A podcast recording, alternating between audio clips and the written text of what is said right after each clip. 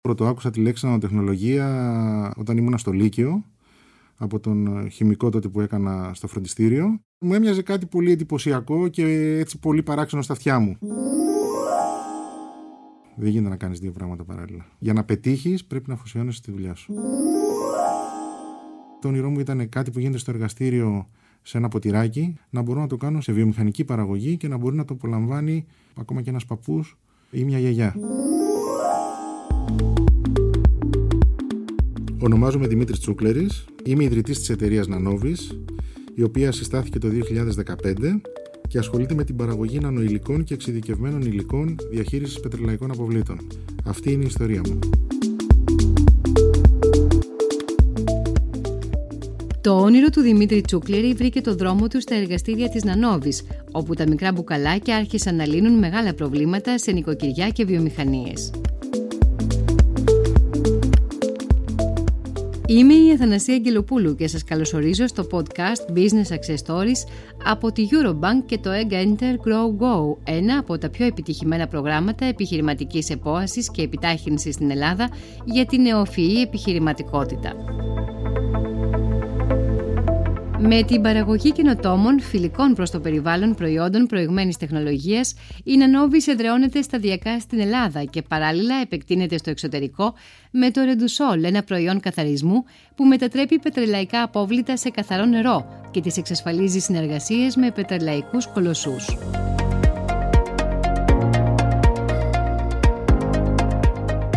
Το 2016 βγήκαμε στην αγορά με τα πρώτα προϊόντα και τέλος του 2017, αρχές του 2018 προχωρήσαμε στην παραγωγή κάποιων καινοτόμων προϊόντων εξειδικευμένων για την διαχείριση πετρελαϊκών αποβλήτων τα οποία ξεκινήσαμε την εξαγωγή τους έως και σήμερα που τα εξάγουμε στην Ορβηγία και συνεργαζόμαστε με εταιρείες όπως είναι η Shell, η ConocoPhillips, η Statoil και προσπαθούμε να επεκταθούμε και σε άλλες χώρες με τα προϊόντα αυτά.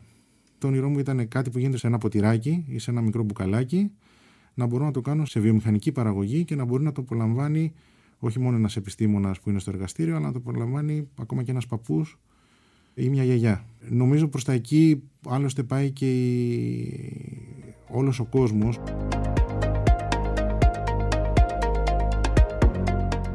Η διαδρομή του ξεκίνησε στην ίδια γειτονιά που βρίσκεται σήμερα η εταιρεία που δημιούργησε. Τα παιδικά του βιώματα ήταν εκείνα που τον οδήγησαν να επιλέξει μια δουλειά με επίκεντρο τη δημιουργία και τις συνεχείς προκλήσεις. Γεννήθηκα στα Μελίσια. Ήταν μια ωραία εποχή τότε γιατί υπήρχαν ακόμα, εγώ πρόλαβα τις αλάνες, όχι σε τόσο μεγάλο βαθμό αλλά τις πρόλαβα. Δυστυχώς ο γιος μου δεν έχει προλάβει να ξέρει τι είναι αλάνα. Παίζαμε καθημερινά με τα ποδήλατα, ποδόσφαιρο, μπάσκετ, όπως όλα τα παιδιά εκείνης της εποχής. Ο πατέρας μου ήταν ε, δημόσιος υπάλληλος στον ΟΤΕ, η μητέρα μου ήταν στο σπίτι. Ε, μ' άρεσε να, το επιχειρήν. Δεν μ' άρεσε να κάνω το ίδιο πράγμα συνεχώς.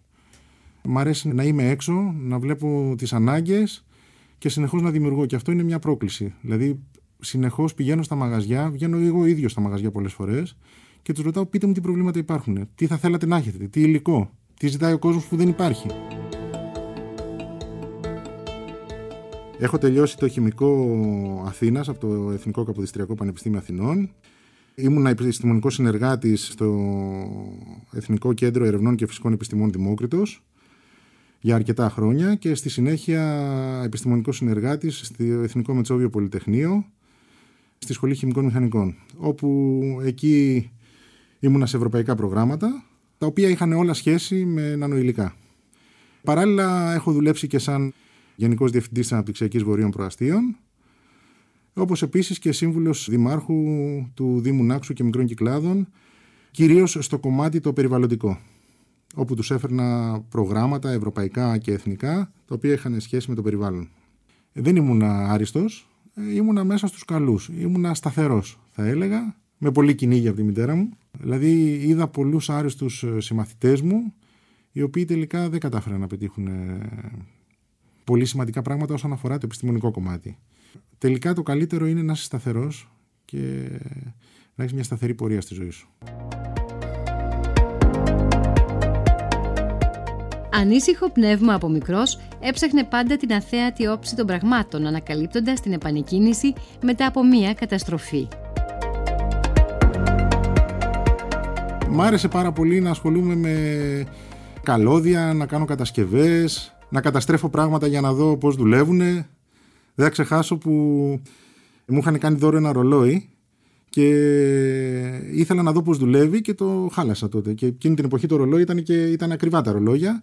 Το χάλασα και μετά όταν μου ξαναπήραν ένα ρολόι μου πήραν τα ρολόγια αυτά που φαίνεται ο μηχανισμός από το τζάμι για να μην το ξαναδιαλύσω.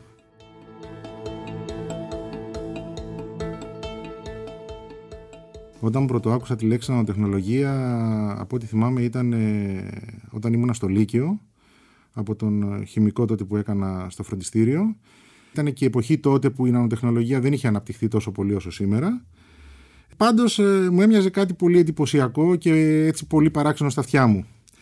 Όταν τέλειωσα το χημικό στην Αθήνα και πήγα στο Δημόκριτο σαν επιστημονικός συνεργάτης, τότε είδα πραγματικά τι σημαίνει νανοτεχνολογία και πώς αυτή μπορεί να μας βοηθήσει στην καθημερινότητα. Φανταστείτε το νανοηλικό, ένα νανοσωματίδιο, είναι το δισεκατομμυριωστό του μέτρου. Δηλαδή, αν η γη είχε διάμετρο ένα μέτρο, τότε το πορτοκάλι θα είχε διάμετρο ένα νανόμετρο. Φανταστείτε λοιπόν τη διαφορά και πόσο μικρά είναι τα νανοσωματίδια. Πραγματικά στις μέρες μας έχουμε φτάσει σε ένα σημείο που να μπορούμε να, να βλέπουμε την νανοτεχνολογία να έχει εισχωρήσει στη ζωή μας και να μπορούμε να τη χρησιμοποιούμε πολύ εύκολα και ακίνδυνα στην καθημερινότητά μας με υλικά τα οποία είναι φιλικά τόσο σε εμάς όσο και στο περιβάλλον. Όπως συμβαίνει συχνά με τους πρωτοπόρους σε κάθε τομέα, η ευκαιρία άργησε μερικά χρόνια να παρουσιαστεί. Αλλά όταν ήρθε, ο Δημήτρης Τσούκλερης δήλωσε παρόν. Έτοιμος από καιρό, κατάφερε να περάσει τις εξετάσεις ανάμεσα σε δεκάδες άλλες εταιρείες που αναζητούσαν μια θέση στον κόσμο των startup αλλά και να κάνει τα πρώτα του επιχειρηματικά βήματα στην πιο δύσκολη οικονομική συγκυρία για τη χώρα. Η τύχη το έφερε και η Νανόβη ιδρύθηκε τελικά έναν μήνα πριν από τα Capital Controls. Το θυμάμαι σαν τώρα ήταν 25 ε, Νοεμβρίου του 2014 όταν με πήρε ένας φίλος μου και μου λέει έχει ανοίξει η θερμοκοιτίδα Αθηνών και σήμερα τελειώνει, είναι η τελευταία μέρα για να κάνεις την αίτηση. Οπότε μια ιδέα επιχειρηματική να μπορέσεις να την κάνεις εταιρεία. Το βράδυ, λίγο πριν κλείσει η πλατφόρμα, έστειλα τα χαρτιά της αίτησης και στη συνέχεια με φωνάξαν για να τους κάνω την παρουσίαση και τελικά εγκρίθηκε η εταιρεία να συμμετέχει στη θερμοκοιτίδα Αθηνών προκειμένου να μπορέσουμε να εξελιχθούμε σαν startup εταιρεία. Αν θυμάμαι καλά, οι αιτήσει πρέπει να ήταν πάνω από 700 και πήρανε 10-20 το πολύ. Το πιο σημαντικό επίτευγμα δικό μου αλλά και της εταιρείας είναι ότι καταφέραμε ακόμα και σε δύσκολες εποχές όπου υπήρχε οικονομική κρίση, capital controls και όλα αυτά τα προβλήματα που αντιμετωπίζουμε ως και σήμερα κατάφερα η εταιρεία μου να μην έχει χρέη και να μην έχει κανένα δάνειο. Φανταστείτε ότι όταν χρειάστηκε να ανοίξω λογαριασμό τραπέζης δεν μπορούσα για να εξυπηρετήσω τους πρώτους πελάτες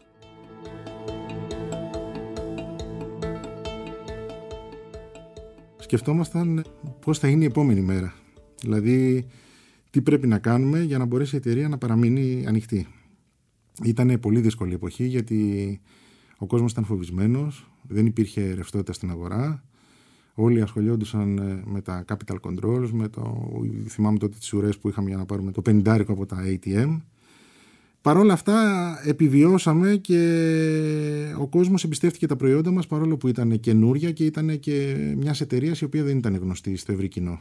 Υπάρχουν φορείς που είναι μεγάλοι, έμπειροι και μπορούν να σε βοηθήσουν να υλοποιήσεις την ιδέα σου και να την κάνεις επιχείρηση. Βέβαια είναι πολύ δύσκολο, ψυχοφθόρο και θέλει πάρα πολύ επιμονή. Δεν έχω μετανιώσει για τίποτα για ό,τι έχω κάνει. Όλα ήταν μια ωραία εμπειρία δεν θα άλλαζα κάτι από τη ζωή μου. Πρέπει να αφοσιώνεσαι στη δουλειά σου. Δεν γίνεται να κάνεις δύο πράγματα παράλληλα. Για να πετύχεις, πρέπει να αφοσιώνεσαι στη δουλειά σου. Και γι' αυτό το λόγο άφησα όλα τα υπόλοιπα, τα ερευνητικά προγράμματα και αφοσιώθηκα στην εταιρεία. Ποια είναι η συμβουλή που δεν ξεχάσατε ποτέ, Να μην χρωστάω. Να μην έχουμε χρέη, να είμαι καλοπληρωτής.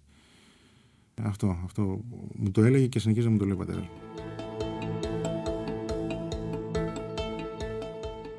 Το θεωρώ πάρα πολύ σημαντικό να είναι μια εταιρεία βιώσιμη και υγιής. Βέβαια όλο αυτό έγινε με υπομονή, επιμονή, με ξενύχτια, με άγχος, αλλά νομίζω ότι μέχρι στιγμής τα έχουμε καταφέρει. Η συνταγή είναι να, να υπάρχει επιμονή, μεράκι και πάρα πολύ υπομονή. Υπάρχουν τόσα πολλά προβλήματα που αν δεν έχεις υπομονή και θέληση ε, είναι δύσκολο να τα αντιμετωπίσεις. Παρ' όλα αυτά, αν περάσεις αυτό το κρίσιμο σημείο, νομίζω ότι εύκολα μετά μπορείς να προχωρήσεις και να φτάσεις στο στόχο σου. Στην ελληνική αγορά τα προϊόντα της εταιρείας διοχετεύονται σε καταστήματα με κατασκευαστικά υλικά, κυρίως χρώματα και συντερικά αλλά και σε βιομηχανίες. Ένα από αυτά είναι το AquaCell Porus που προσφέρει αποτελεσματική αδιαβροχοποίηση σε πορώδεις επιφάνειες όπως οι ταράτσες. Μπορεί να χρησιμοποιηθεί στον κατασκευαστικό τομέα πάρα πολύ, με αδιαβροχοποιητικά, με καθαριστικά, με ειδικά χρώματα τα οποία ή επικαλύψεις οι οποίες μπορούν να βοηθήσουν στο να κάνουν τις επιφάνειες να καθαρίζονται μόνες τους. Φανταστείτε ένα ηλιακό πάνελ να καθαρίζεται μόνο του, μια πολυκατοικία στο κέντρο της Αθήνας να μην μαυρίζει από το καυσαέριο και ταυτόχρονα να καταστρέφει και τους ρήπους που υπάρχουν από τα καυσαέρια της καθημερινότητάς μας.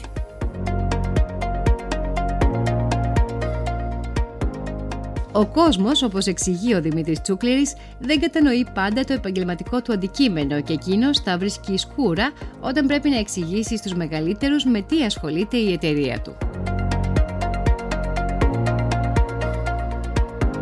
Ε, όταν ε, μια φορά που φαινόταν το εργαστήριο μέσα, είχε έρθει, θυμάμαι, ένας παππούς και ήρθε να κάνει αναλύσεις. Νόμιζε ότι είμαστε μικροβιολογικό εργαστήριο. Αυτό ήταν το πιο έτσι αστείο ας πούμε, που έχουμε βιώσει στην εταιρεία.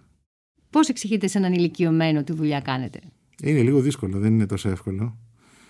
Προσπαθούμε να το εξηγήσουμε ότι με έναν απλό και φιλικό τρόπο και βέβαια με ένα πολύ χαμηλό κόστος μπορεί να κάνει τη δουλειά που θέλει ο ίδιος ακόμα και αν δεν έχει κάποιους ανθρώπους να την κάνουν. Δηλαδή φανταστείτε ότι του εξηγούμε ότι μπορεί ο ίδιος να αδιαβροχοποιήσει την ταράτσα του εύκολα και οικονομικά χωρίς να πάρει κάποιον υπάλληλο και χωρίς να έχει μεγάλο κόστος όλο αυτό. Όταν το πλοίο Αγία Ζώνη προκάλεσε εκτεταμένη ρήπανση στο Σαρονικό το 2017, άρχισε να σκέφτεται αποτελεσματικές λύσεις για τη θαλάσσια μόλυνση και πλέον έχει βρει, όπως λέει, τον τρόπο να αντιμετωπίζονται ανάλογα ατυχήματα στο μέλλον.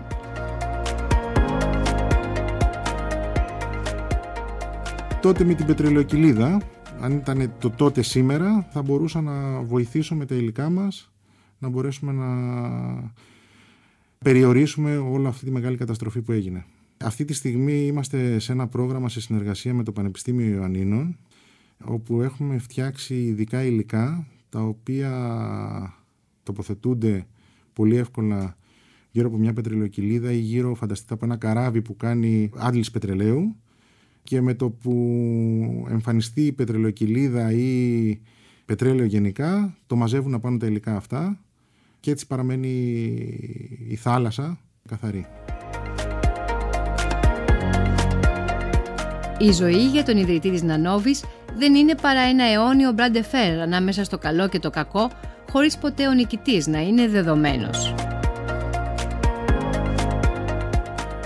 Το αγαπημένο μου τραγούδι είναι το The Spanish Train του Chris de Berg, το οποίο έχει να κάνει με μια παρτίδα πόκερ που παίζει ο διάβολος με το Θεό και έχουν βάλει σαν στοίχημα τις ε, ψυχές των ανθρώπων. Και βέβαια ο διάβολος κερδίζει γιατί κλέβει το Θεό, ο οποίος ο Θεός από τη μεριά του παίζει ένα τίμιο παιχνίδι, από την άλλη ο διάβολος μέσω της απάτης καταφέρνει και τον κερδίζει. The Lord and the devil are now playing chess. The devil still cheats and wins more souls. And as for the Lord, well, He's just doing his best.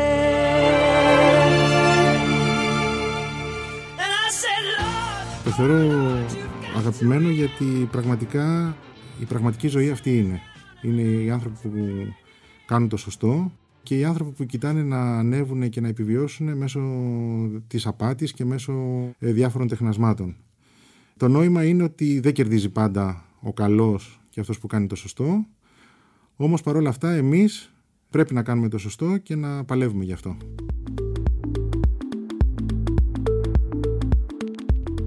Το 2017 στα βραβεία του ΕΒΑ η Νανόβης βραβεύτηκε ως η καλύτερη νεοφύης επιχείρηση στην Ελλάδα.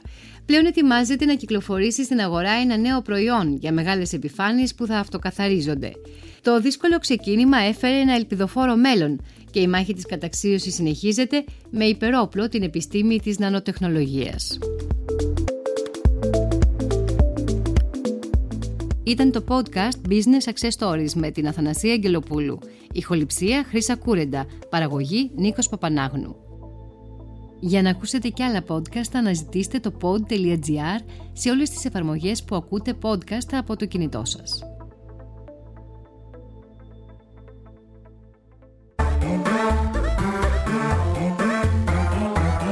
pod.gr.